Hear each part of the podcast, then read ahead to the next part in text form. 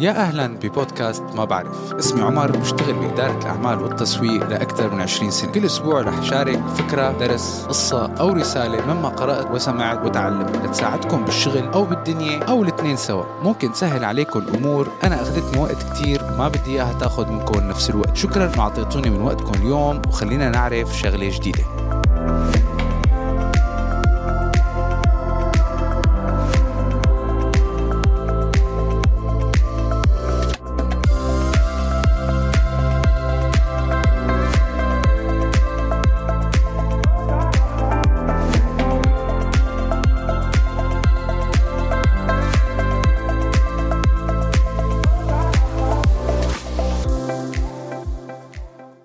عايشين بعالم إيقاعه سريع. كل يوم ببلش نركض لننهي مسؤولياتنا ومنبلش ننط من شغلة لشغلة. وأكيد هالشي بيعطي أيام إحساس بالضغط وبالتقل لأنه منحس أحيانا إنه حتى مو عرفانين منين بدنا نبلش. والأكثر بحس حاله الواحد عم بيركض ليحاول يمسك بزمام الأمور. بس هالزمام بتضل عم تهرب. مثل القطة اللي عم تحاول تمسك ذنبها كل يوم بتحاول لتلحق الشغلات اللي ما خلصتها امبارح وبينضاف عليها شغلات اليوم. لذلك أحيانا لازم توقف تاخد نفس وتطلع حواليك. لتخلق مساحة من الفراغ لتساعدك تمسك نفسك تستوعب شو عم بيصير. خلق هالمساحة كتير مهم خاصة إذا كنت من الناس اللي بيحسوا إنه ساعات اليوم منا كافية. يلي أنا كنت منهم. بس بسبب القائمة الطويلة اللي كل يوم بركض وبحاول خلصها وحدة ورا وحدة. بس تخلق هالمساحة رح تستوعب إنك كنت عن جد مثل القطة اللي عم تركض بس لتحاول تمسك ذنبها وهذا ببلش بشيء اسمه السيلف awareness ليش؟ لحتى تتقن اللي عم تعمله لازم يكون عندك نوع من الوعي على حالك شو عم تعمل.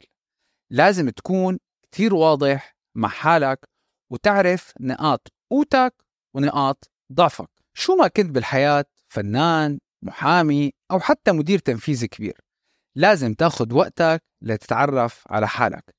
ليش؟ لأنه السيلف awareness بيساعدك تستشف المشاكل وتطور المقدرات الذهنية يلي بتساعدك تحلها. ولتساعدك تاخد قرارات صحيحة ضمن المعطيات اللي عندك. هلأ لتصير بمستوى عالي من الوعي الذاتي والصراحة بينك وبين حالك لازم يكون عندك وقت تصير صديق مع حالك.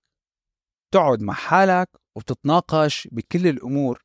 يعني بالعامية تقعد بتحكي مع حالك بكل شفافية ووضوح لأنه هالشي بيعطيك القدرة إنك تكون صريح وتاخذ القرارات المفيدة. قبل كل منعطف أو قرار بتاخده لازم تقعد وتستعرض الخيارات النتائج والمخاطر وبعد ما تنفذ تقعد تستعرض النتائج والصح من الغلط.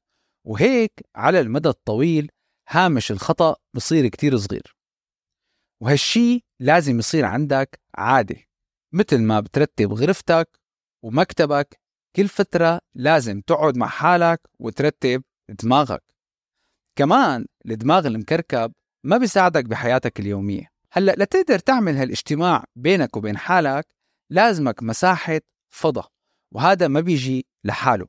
لازم تحط الجهد والوقت لتخلق هالمساحة. دراسة من جامعة هارفارد بتقول إنه المدراء التنفيذيين ما عندهم أكثر من 15 ساعة بالأسبوع ليعملوا شغل لحالهم وهذا بيورجيك إنه كتير صعب علينا نخلق هالمساحة من الفراغ يلي بدنا نقعد نراجع حالنا فيه. وحتى لو فرضنا قعدت وقدرت تخلق هالوقت كتير صعب تسحب حالك من المشتتات اللي حواليك. وعلى فكرة ممكن كتير أحيان تحاول تتجنب هالوقت كله بسبب إنه ممكن تفتح على حالك مواجع أنت ما بدك إياها. ممكن تتذكر تصرف ما تستوعب قديشو كانوا غلط وتحس بتأنيب الضمير. ومع ذلك ليكون عندك هالمستوى العالي من الوعي الذاتي لازم تكون تقبل الصح والغلط بينك وبين حالك. مجرد إنك تفكر تحاول تخلق مساحة إنك تقعد مع حالك وتناقش أدائك معناتها أنت عندك ومتقبل فكرة التعلم والتطور. لأنه إذا ما كان عندك طريقة التفكير المنفتحة على التحسين والتعلم فما راح تقدر تقيم حالك وبالتالي ما راح تستفاد من الدروس السابقة. وهذا بجيبنا لأنواع العقليات عند البشر. الناس كلها على تعدد ألوانهم وطباعهم وخلفياتهم كلهم عندهم عقلية من عقليتين ما في غيرهم. العقلية الثابتة هدول الناس اللي بس بيتعاملوا شو عندهم مقدرات وأفكار وخبرات وبيعتبروا إنه الدماغ غير قادر على فتح آفاق جديدة. وبيسموه مثل ما كلكم بتعرفوا ال fixed mindset بعدين في عندك العقلية المنفتحة للنمو. هدول بيآمنوا إنهم بيقدروا يغيروا طريقة تفكيرهم ويتعلموا وبيحطوا الجهد لحتى يخلقوا وقت إنهم يتعلموا ويتطوروا. لأنه أهم فائدة للمقدرة على التعلم هي زيادة الثقة بالنفس ومقدرتك على التطور والنجاح حسب أهدافك. تاني مساحة لازم تخلقها لحالك هي مساحة التواصل وهي مساحة جدا مهمة لتبني علاقات قوية مع محيطك والناس اللي حواليك. وللعلم مالك حتقدر تبني علاقات قوية مع يلي حواليك إذا أول شيء ما بنيت علاقة قوية مع حالك. وتنتبه كيف بتفكر وبشو بتحس. وهذا أكيد متعلق بشكل كامل بالعواطف يلي بيميزنا عن المخلوقات التانية هي العواطف والمحاكمة والعواطف هي اللي بتتحكم بتصرفاتنا طريقة اتخاذنا للقرارات. ولما بتبني علاقة قوية مع حالك بصير عندك القدرة تعرف إنه هالقرارات أنت عن جد عم تاخدها ولا هالقرارات مدفوعة بسبب حالتك النفسية. وهالشي بحط لك أطر تنظيمية بحياتك. هذا الشيء بيرفع من مهارتك بالذكاء العاطفي. لأنه بالعادة دائما شعور ما بيكون مرتبط بإحساس بالجسم. أي شعور مرتبط بالجسم؟ يعني مثلا الغضب ممكن يجي معه ضغط عالي على الكتاف مثلا. وبس تتعلم تقرأ هالمشاعر بصير عندك المقدرة تتحكم بردات فعلك مع حالك وبالتالي تتحكم بعلاقاتك مع الناس اللي حواليك. لذلك في امتحان بسموه ال EQ وهذا غير ال IQ هذا بيقيس مدى مقدرتك على التعامل مع العواطف وردات فعلك. هلا بعد ما حكينا عن أهمية خلق مساحة تواصل مع نفسك ننتقل لأهمية التواصل مع الآخرين. وهي ما بتصير إلا إذا خلقت كمان مساحة للمشاركة أو إيجاد نقاط مشتركة مع الطرف الآخر اللي بتقوي الروابط. وهيك فيك تخلق علاقات قوية ومتزنة. بحياتك ما تقلل أهمية خلق علاقات قوية ومتينة. وجودك ما له عبارة عن وظيفة فلوس ونجاحات. هذا جزء ولكن الجزء الأكبر مبني على تقدير الأشخاص اللي بيعنوا لك وتقوية هالعلاقات يلي هي بتجيب لك السعادة والمعنى الحقيقي للحياة. أنت حتكون بأمس الحاجة لهالعلاقات لما بتمر بوقت صعب ليساعدوك تمر بالمرحلة. مثل ما أنت حتساعدهم. وحكيتها بأحد الفيديوهات إنه أكثر من 70% من الناس بمروا بمرحلة ما بحياتهم بنوع من التروما على الأقل مرة واحدة. ولتقدر تخلق هالمساحة اللي فيها بتطور علاقاتك مع أشخاص معينين لازم يكون عندك صورة واضحة عن هالروابط وأنواعها. وهي كتير بسيطة. فيك تجيب ورقة وقلم وبترسم حالك بالنص. واعمل خطوط مع كل الأشخاص يلي بيعنوا لك من العائلة الأصدقاء زملاء العمل وحتى الجيران. بعدين بتقيم هالعلاقات من واحد لعشرة وهيك بتشوف مين اللي لازم تصلح علاقتك معه ومين اللي لازم تغيرها أو حتى تلغيها. بجوز تقول لحالك شو الشغل الطويلة ولكن صدقني بس تعمل هالوظيفة حتعرف تماما على مين بدك تحافظ على الروابط ومع مين بدك تحسن ومين بدك تقطع وبالتالي بصير عندك علاقات صحية أكثر بعدين قرر شو بدك تعمل لتحسن هالعلاقات. ودائما ولو مرة بالأسبوع خصص وقت لتشوف صديق صار لك زمان ما شفته وخصص أكيد وقت مقدس للعائلة. المساحة الثالثة المهمة بحياتك وإذا كنت عن جد جاد أنك تكون منتج بكل الأوقات هي مساحة للتخطيط. لما بتنوي إنك تكون منتج وتحقق أهدافك أول شيء بتعمله هو التخطيط وهي نقطة كتير مهمة يلي كتير ناس بيتجاهلوها لما بيفتحوا شغل جديد. أحيانا بيرفضوا يحطوا خطة أو خارطة طريق طويلة المدى نوعا ما. بيكونوا مركزين بس إنه بدهم يبلشوا وبالتالي بيبلشوا بدون أي هدف على المدى القصير. والمتوسط والطويل. كتير مهم يكون عندك نوع من التصور في ظل سوق عم يتغير بشكل يومي.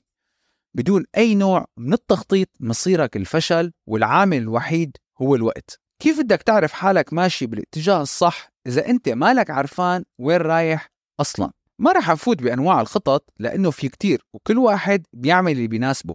بس على الأقل لازم يكون عندك خطة واحدة مرنة من سنة لثلاث سنين. وبتراجعها كل فترة لتتأكد إنه الأهداف لسه صالحة لأنه الظروف رح تتغير ولازم يكون عندك المرونة الكافية لحتى إنك تبقى واقف. تذكر إنك تكون منتج وتأنتج مختلف تماما عن إنك تكون مشغول. مشغول مو يعني منتج. ما بيخفى عن أي شخص إنه المشتتات كل ما لها بزيادة في حياتنا اليومية ومقدرنا على التركيز كتير صارت أصعب. بعض الدراسات بتقول إن المدراء بالعمل عندهم بس حوالي 28 دقيقة عمل من غير انقطاع باليوم. معدل انتباه الأشخاص صار بين الستة لثمان ثواني بس. وكل انقطاع أو تشتيت تحتاج على الأقل عشر دقايق لترجع تركز على شو كنت عم تشتغل. وبالتالي هذا عم ياخد كتير وقت من حصة الإنتاج تبعك. وبالتالي كتير مهم إنه لنحاول نتجنب هالمشتت هالمشتتات قدر الإمكان بس أنا وإنت بنعرف إنه هذا كتير صعب. فمهمتك هون إنك تحاول قدر الإمكان تكون مركز إنه ما يروح تركيزك بهالجو المحيط. ولاعطيكم معلومة بهالخصوص. هالمشتتات مثل التنبيهات تبع وسائل التواصل الاجتماعي والإيميلات تفرز هرمون الدوبامين يلي كتير عالم حكوا عنه. ممن بيعطيك نوع من النشوة والسعادة. لذلك جيل الشباب والمراهقين بيفتحوا تليفونهم أحيانا مرة كل 90 ثانية. فلك أن تتخيل مدى التركيز. لذلك لما بدك عن جد تخلق مساحة شغل تكون مركز فيها خبي التليفون وسكر الإيميل. المكاتب المفتوحة أسوأ مكان للواحد يشتغل. لذلك إذا مكتبك مفتوح حط سماعات عازلة للضوجة وركز على شغلك. بعدين لتقدر توفق بين كل أولوياتك لازم ترتبهم بالأهمية لتعرف وين انتباهك لازم يكون مصبوب. دائما حط ورقة واكتب عليها كل شيء لازم تخلصه ولكن مع تصنيف لكل شغلة. يا أما لازم خلصها أو لازم أجلها أو لازم فوضها لشخص تاني أو لازم شيلها لأنه غير مهمة. بهالطريقة فيك تخلص الأشياء الضرورية أول وتنتقل للأشياء الثانية بفعالية أكبر.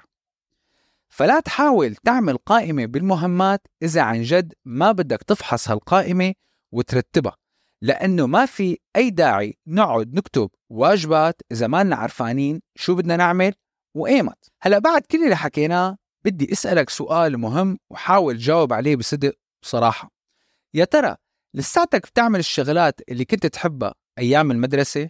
إذا لا ليش؟ هذا السؤال كتير مهم لأنه حيسمح لك تخلق مساحة لإلك مشان تستمتع بحياتك حياتك ما كلها شغل بس لتحقق أهدافك ومثل ما بيقولوا جرايندينج ليل ونهار بعرف كلنا عنا هذا السؤال الجوهري تبع شو هو شغفك شو هو الباشن ومن حق كل شخص يكون عنده المساحة تبعه يلي بيقدر يعبر عن حاله فيها ويكون مرتاح. الخطوة الأولى هي إنك تسأل حالك ليش عم تعمل اللي عم تعمله؟ هل يا ترى عم تحاول تثبت شيء لحدا؟ أو لأنه حدا طلب منك تعمل هالشي اللي عم تعمله ومشيت بالقصة. أو يا ترى وقت قررت تعمل اللي عم تعمله ما قدرت تفكر بأي شيء تاني وبس قررت تعمل اللي عم تعمله. أو يمكن ما بتعرف عن جد شو بدك. مشان هيك لازم تقعد تعمل اجتماع مع حالك كتير مهم لتعرف إنك أنت وين. لذلك أي شيء عم تعمله ما لي رح أقول لك إنه ما رح يكون في تحديات واحيانا ممكن تفيق كرهان اللي عم تعمله لسبب ما. ولكن الخط العام لازم يكون في نوع من الرضا. إذا ما في ولا شوية رضا على الخط العام معناتها لازم تراجع كل شيء عم تعمله. حاسس حالك مرهق؟ خد إجازة. حاسس حالك مالل؟ لاقي هواية. وهذا كله ببلش إنك تلاقي مساحة بيومك وبحياتك لتعمل كل هالشغلات. بدك تكون حاضر مثل ما بيقولوا قلبا وقالبا. فكر هل يمكن عم تقضي وقت كافي مع حالك؟ إذا الجواب لا اعمل وقت وراجع كل شيء حكينا عليه. خلق مساحة لكل شيء بدك تعمله. وبس تكون بهي المساحة خلي تركيزك بس على هي المساحة. بأمان الله. إن شاء الله تكونوا انبسطتوا بحلقة اليوم. حتى موعد الحلقة القادمة فيكم تسمعوا حلقات السابقه وكبسوا ال subscribe على أي منصة عم تسمعوا هالحلقة مشان توصلكم الحلقات أول بأول. وإذا حبيتوا المواضيع اتركوا review على المنصة واكتبوا لي شو حبيتوا أكثر شيء بحلقة اليوم. لا تنسوا تشاركوا الحلقة مع الأصحاب وإذا بتحبوا تراسلوني على الإيميل أو على أي منصة من منصات التواصل الاجتماعي. هلأ صار الوقت لتكملوا يومكم بتمنى لكم النجاح وبأمان الله.